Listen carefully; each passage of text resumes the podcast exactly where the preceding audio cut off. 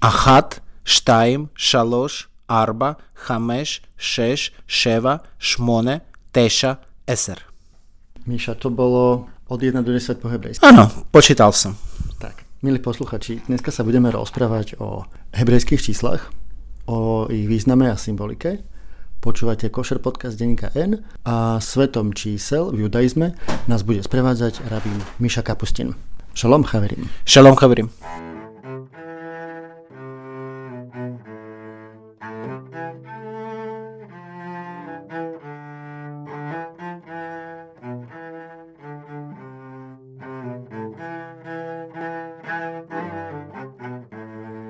Šalom Miša, Ahoj Mirek. dlho sme sa nevideli. Áno, tak teraz e, sa, sme sa stretli a ja mám veľké potešenie. Ja sa tiež veľmi teším a zdravíme všetkých verných poslucháčov. Po krátkej prestávke Košer podcast je tu späť a dúfame, že pravidelne bude pokračovať každú nedelu aj naďalej. Takže dnes sme si vybrali tému takú celkom zábavnú s číslami Uh, neviem, ako tým ne, matematika až tak veľmi nejde. no, nie, vždy je to o matematike, ja by som povedal, skoro je to o aritmetike. Tak, dneska to bude taká trochu ľahšia matematika. A ako ste počuli na začiatku, Rabin Miša povedal čísla od 1 do 10, po hebrejsky môžeme si to kľudne ešte zopakovať. Čiže 1 je... Achat. 2. Štajm. 3. Šaloš. 4. Arba. 5. Chameš. 6. 6. 7. Ševa. 8, Šmone, 9, Teša, 10. Eser. A ešte čo je zaujímavé na hebrejských číslach, že oni okrem toho svojho pomenovania sa niekedy nazývajú aj podľa písmenka AB v ABCD. A presne tak, každé písmenko je, či, má číselnú hodnotu. Alef je 1, bet je 2 a tak ďalej. A posledne, vtedy keď e, jud mám 10 a ďalšie písmenko kav a už nie 11, ale 20. Potom 30, 40, 50, nakoniec 100, potom máme 200, 300 a posledné písmenko tav má, znamená, že je to 400. To, to, že to vlastne písmenka v ABCD majú aj nejakú číselnú hodnotu, zohráva aj veľkú rolu v judaizme a hovorí sa tomu gematria.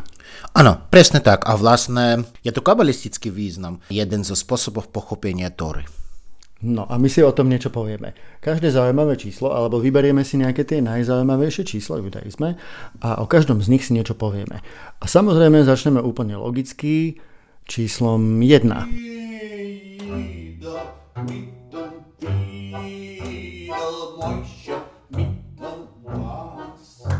No, podľa mňa je to veľmi zrozumiteľné. Hovoríme o judaizme. V judaizmus je to viera v jedného Boha. A samozrejme číslo 1 symbolizuje Boha, ktorý je iba jeden. Možno by si mohol prečítať toto. Áno, áno, áno. To sa hovorí počas Pesachu, keď na konci Pesachu je zvykom spievať pesničku, kde počítame. Tak e, keď počítame číslo 1, spievame Echad Eloheinu Sheba Shamaim Uva Arec. Znamená, že náš Boh je jeden na nebe a na zeme. No a od čísla 1 prechádzame k číslu 2. Možno niekoho napadne, áno, že vlastne keď bol e, Mojžiš na hore Sinaj, tak je to často vy, vyobrazované, že dostal vlastne také dve dosky. Áno, dve tabuly, na ktorých boli napísané 10 prikazania. Samozrejme, pripomenáme, keď hovoríme číslo 2, tak pripomenáme si ten fakt, ktorý veria že pobožne Židia. A ešte sa to dá povedať aj tak, že keď máme číslo 2, tak máme, máme na jednej strane dobro, na jednej strane zlo. Áno, lebo môžeme povedať takisto ako plus a minus a v tento spôsob funguje náš svet, lebo vždy je to zápas, zápas seba so sebou, zápas dobra a zla a v tento spôsob funguje náš svet. Nevždy je to úplne zrozumiteľné, ale je to tak. Čo číslo 3? Tri právca židovského národa, Abraham, Izák a Jakub. A Arba 4? 4 to je zaujímavé číslo. V tej piesničke, ktorú som pripomenul, ktorá sa spieva na Pesach, na konci, na konci slavnostnej večery, keď už sa končí ten obrad. Vtedy si pripomenáme 4 matky židovského národa. Mali troch otcov, ale 4 matky. To sú Sára, Rivka, Rachel a Lea. Vlastne počas Pesachu číslo 4 je trošku magické, lebo vtedy sa pýtame 4 otázky, vtedy rozprávame o 4 synoch a čo je dôležité, dávame si 4 pohára vína. Je to dosť veľa vína. A hlavne počas Sviatku Pesach je číslo 4 veľmi dôležité. Áno, ona sa použ- toto číslo sa používa veľakrát. A ešte napríklad číslo 4 sa používalo kedysi dávno ako napríklad, že 4 lakte. Taká akože tradičná miera pre nejakú vzdialenosť. Áno, je to približne 2 metre, aby ste rozumeli. Lakať približne 50 cm, ale nie je to určité a v rôzne spôsob to nakoniec počítali. Ešte niekedy, keď ešte existoval e, trest smrti a hrdelný trest, tak Talmud predpisoval 4 typy hrdelného trestu. Boli to kruté tresty, teda išlo ukameňovanie, upálenie, statie mečom alebo uškrtenie. A vieš, čo spája tie všetky štyri druhy? A čo ich spája? Konec.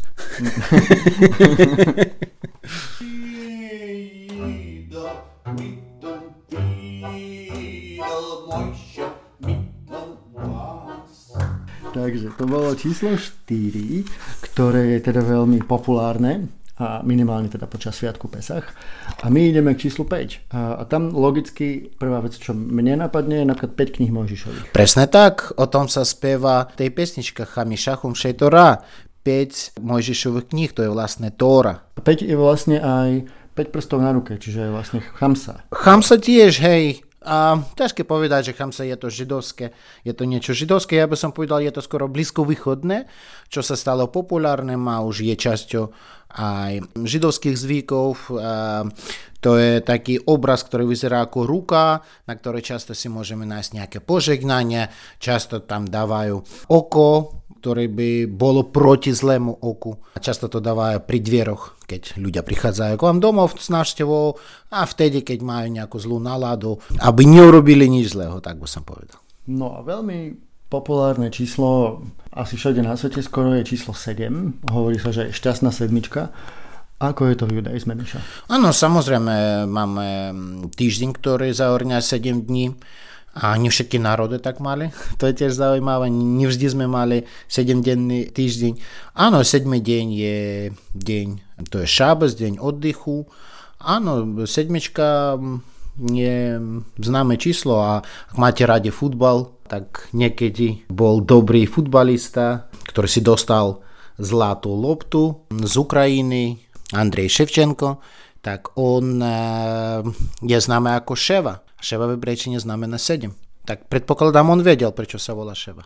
A no. vždy mal sedmičku na svojom tričku. Tak a ešte zaujímavé, že židovská tradícia smútenia, keď niekto zomrie, tak na začiatku sa tiež po jeho smrti smúti 7 dní. Áno, to sa volá šíva, to je povinný smutok pre všetkých najbližších príbuzných. Ďalej, ďalej smutok sa zjednoduchšie, zľahšuje a ďalej on trvá 30 dní spolu, spolu s tými 7 dňami. Tak ale prvý 7 dní sú nároční a dôležité a je zvykom povedať, že sidieť šivu znamená, lebo vtedy ľudia prejavujú svoj smutok tým, že si sadnú na podlohu alebo na nízke stoličky. Tak a šiva znie veľmi podobne ako ševa. Presne tak, to znamená 7. A čo také číslo 8? Vieme napríklad, že... Obrieska, jasné. Dobre, tak začneme obrieskou, jasné. Áno. No, číslo 8 tiež má význam a v tej pesničke, keď spievame na Pesachu, tak vtedy, keď spievame o osmičke, pripomenáme si, že na 8 deň sa robí obrezka. Osmička je veľmi dôležitá tiež a v rôznych kultúrach je tiež, keď, keď píše, používame arabské číslice, tak aj keď ako by sme nedali osmičku a vždy to bude vyzerať ako osmička. Tak a ešte 8 dní má Chanuka a 8 ramien má Chanukova, Chanukova meno, Chanukový sviecen. Áno, keď nepočítame tú 9, 9 rameno pomocníka. pomocníka, hej, teda, hej, máš pravdu. To, a sviatok trvá 8 dní. Áno, a potom ešte 8 dní má Sukot. A Sukot e, podľa Tóry má 7 dní, ten 8 deň je rozdielným sviatkom, to je deň zhromaždenia.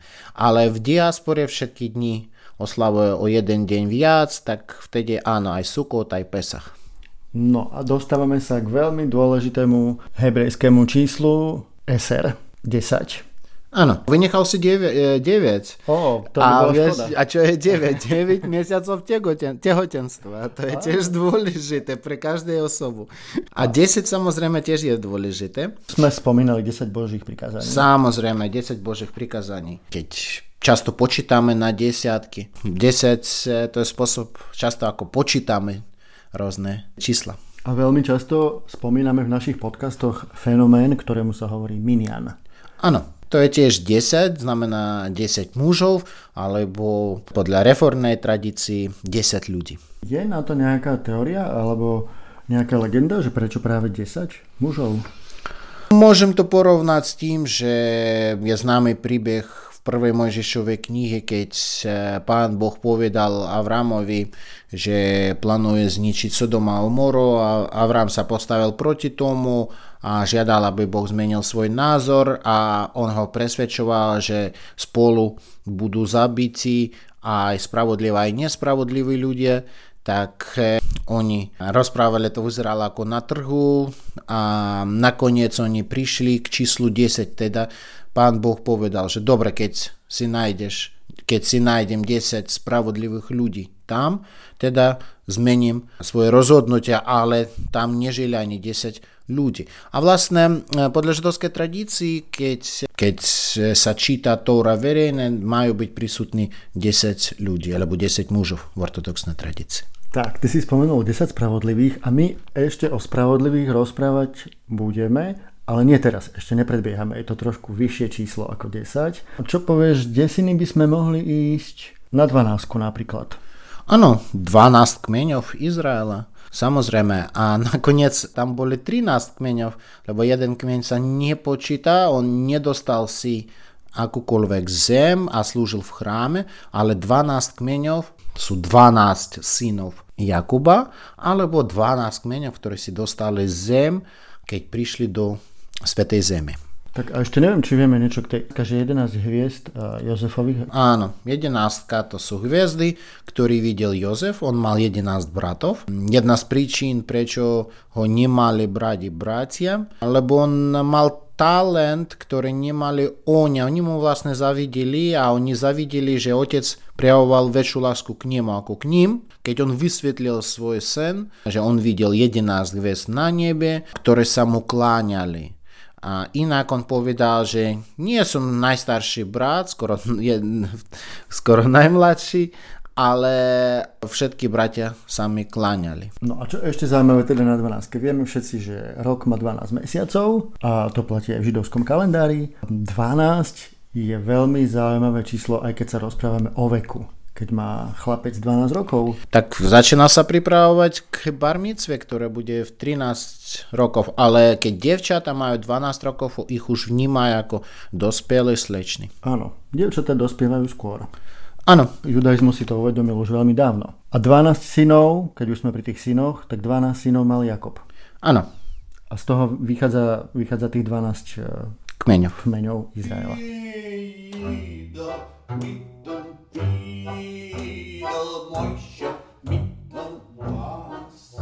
Máme potom také číslo, ktoré nemá úplne najlepšiu povesť. Mne sa páči, podľa mňa to nie je také nešťastné číslo, možno je celkom šťastné. Tak uvidíme, že čo, ako funguje číslo 13 v judaizme. Číslo 13 zo židovského hľadiska úplne nie je nešťastné, to vychádza z kresťanskej tradícii.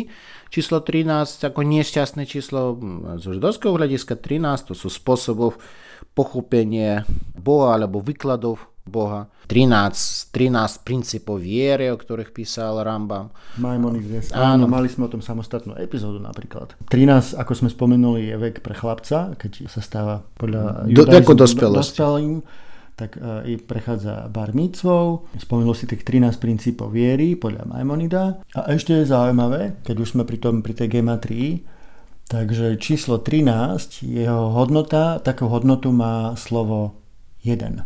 Keď počítame echad, číslo echad znamená 1 v hebrejčine, keď počítame každé písmenko, tak spolu to bude 13. Toto je zaujímavé. Takže to bolo číslo 13, ktoré má takú zlú povesť eh, kvôli tomu, ako sa porátali s templármi.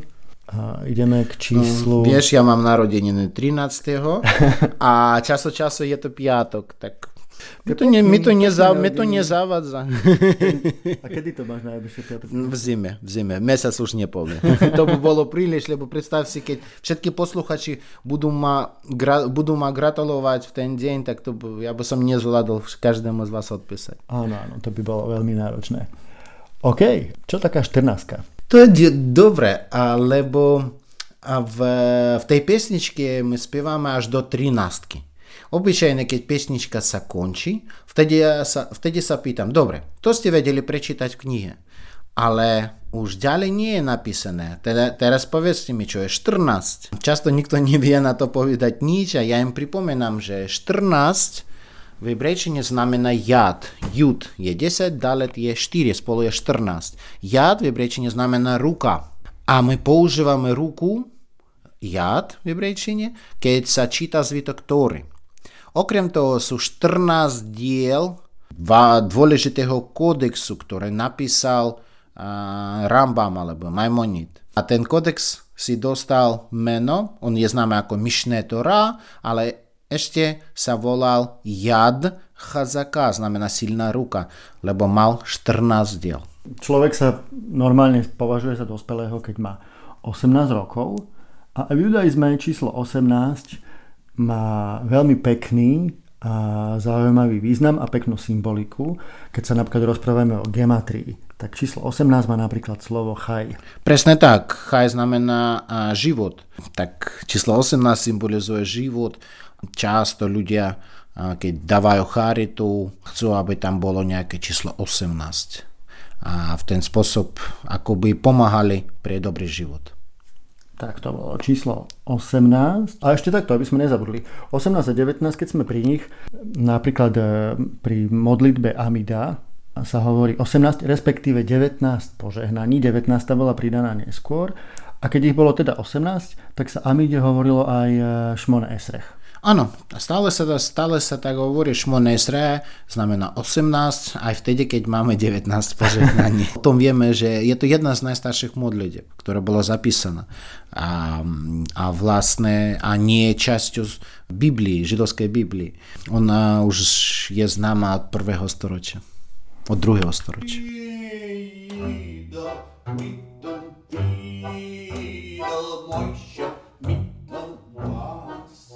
Prichádzame k okrúhlemu číslu 20, čo je okrem iného minimálny vek na to, aby ste mohli vstúpiť do izraelskej armády. A keď sme sa bavili o tých štyroch druhoch hrdelného trestu podľa Talmudu, tak vlastne trest smrti mohol byť vykonaný iba na niekom, kto mal najmenej 20 rokov. Áno, to je vlastne bol vek, cez biblické časy 20 rokov bol vek legitimnosti e, pre mužov. A Pripomenáme si, že ten, keď sa robil, keď spočítali obyvateľov, tak počítali mužov, ktorí mali najmä 20 rokov. Vtedy, keď jednotlivec mal 20 rokov, ako si povedal, už eh, mohol ísť do armády a už platil e, dane. Vlastne to je vek dospelosti, ktorý bol cez biblické čase, ale neskôr on sa menil a nakoniec máme 13 rokov. Prečo 20? Keď logicky rozmýšľam, tak ja predpokladám už tú dobu, keď jednotlivec mal 20 rokov, pravdepodobne už bol ženatý a pravdepodobne už mal najmä jedné dieťa. A znamená, že už bol schopný, keď by zomrel na vojne, nechať po sebe potomkov, alebo potomka, už bol schopný platiť daň. No a nie ďaleko od 20, číslo 22. A toľko písmen má hebrejská abeceda napríklad. A keď sme pri čísle 24, čo je napríklad teda, že jeden deň má 24 hodín, tak napríklad celkový počet kníh v Tanachu uh-huh. v hebrejskej Biblii je 24. Áno, v kresťanskej sa odlišujú samozrejme. A ešte je legenda, že 24 tisíc študentov Rabiho Akivu zomrelo. Áno, je napísané, že on mal 24 tisíc študentov, inak by som povedal, že je to armáda. Ktoré číslo by sme určite ešte nemali vynechať? Tak konečne sa dostávame k číslu, ktoré sme už povedali, že sa k nemu dostaneme, keď sme sa rozprávali o spravodlivých lamedvavnikoch. Áno, to je 36, že existuje tradícia, je to kabalistická tradícia, že náš svet stále existuje vďaka 36. 6. ľuďom, ktorí sú spravodliví, keď zomera jeden, tak vtedy, sa má, vtedy by sa mal narodiť ten, ktorý ho nahradí. A vďaka im stále existuje náš svet. Áno, je to veľmi zaujímavá, pozoruhodná mystická tradícia, táto legenda o lamedbavníkoch. Tiež sme už o nej s Myšom raz nahrali jeden podcast. Ako povedal, keď jeden spravodlivý zomrie, tak sa narodí druhý a zdánlivo aj obyčajný človek alebo ten, kto na prvý pohľad sa nezdá až taký spravodlivý, v skutočnosti tým spravodlivým môže byť. No, samozrejme. A nie je to jednoduchá úloha. A ono to vlastne tí spravodliví asi ani nevedia, že sú spravodliví. Um, možno je to časť ich úlohy nevedieť o tom. je to ťažká úloha. Mali by byť skromní, no, čiže nemali by si namýšľať napríklad. Aké číslo by sme určite ešte také z tých vyšších nemali zabudnúť, Miša? No, možno číslo 40, 40 dní, Mojžiš bol na ore Sinaj dvakrát, 40 dní.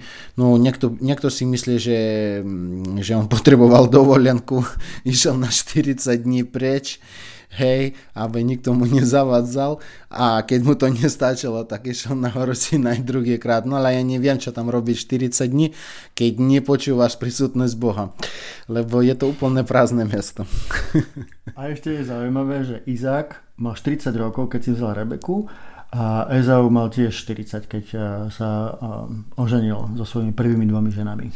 Áno, niečom je napísané v Tóre, niečo je samozrejme vysvetlené. A 40 rokov pravdepodobne, alebo sa hovorí, vládli Dávid a Šalamón.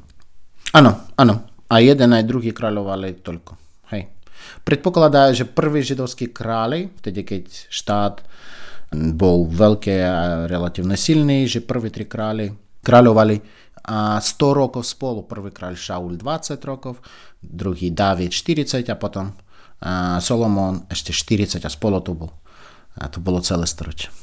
Tak a ešte je veľmi zaujímavé, že členom kedysi, keď ešte existoval Sanhedrin, taký, jak by sme to preložili, niečo ako... To je úrad vlády. Úrad vlády. Alebo Národná rada. A všetko naraz. Tak a kto teda chcel byť ako keby členom tej židovskej národnej rady Sanhedrinu, tak musel mať minimálne 40 rokov. Áno. A my prichádzame k ďalšiemu číslu 70, lebo ich počet bol 70. Áno, a hovorí sa, že, že bolo aj že 70 národov sveta. Áno, a 70 národov sveta, 70 výkladov pochopenia Tóry. Ja mám iné číslo. Dobre, povedz. Tu určite nemáš. 358, vidíš, nemáš. Určite sú iné príklady, čo sa týka čísel. Napríklad 358. Určite, keby sme sa zobudili, nerozmýšľali by, vtedy by sme nerozmýšľali o tomto čísle, ale je to veľmi zaujímavé, ako to funguje vlastne. To je klasický príklad, ako funguje gematria. Číslo 358. Toto je mem, šin, jud a he. To sú písmenka, ktoré, ktoré formujú toto číslo. To je 40 plus 300 plus 10 a plus 8 a memšin jud a chet, to je slovo Mašiach, znamená Mesiaš. Ale rovnaké číslo 358 môžeme sformovať aj v iný spôsob, keď dáme číslo nun, šin a chet. Spolu tiež je 358, čo je nacháš. Nacháš znamená a, had. A ako to môže byť Mesiaš a had, samozrejme rozumieme o akom hade sa hovorí tak tu je, tu je veľmi zaujímavé, lebo keď hovoríme o Mesiažovi, že keď príde Mesiaš, vtedy ľudia si zabudnú na to, o čom hovorí ten had, to, to symbolizuje zlo, ktoré je v našom svete, že ľudia sa vrátia k dobru. No a myslím, že také najvyššie číslo, o ktorom sme sa tiež už rozprávali v samostatnej epizóde, bolo číslo 613. Áno, 613 Božích prikázaní, to je to číslo, ktoré majú dodržovať Židia, tí, ktorí dodržujú, ich vnímajú ako spravodlivých. Tak, 613 mitzvot. Týmto vlastne ukončíme takúto číselnú prehliadku judaizmu. V skrátke, ak vás niečo zaujalo, chceli by ste vedieť viac, máte nejakú otázku na rabina Miša Kapustina, neváhajte, napíšte mi e-mail na adresu mirek.toda zavináč denník.n.sk Miša vám veľmi rád odpovie na akúkoľvek vašu otázku, ktorá nejakým spôsobom súvisí so židovským svetom. No a tradične každý podcast s Mišom, keď sme spolu, tak sa snažíme ukončiť nejakým dobrým vtipom. Miša, máš nejaký v zálohe? No vždy niečo mám.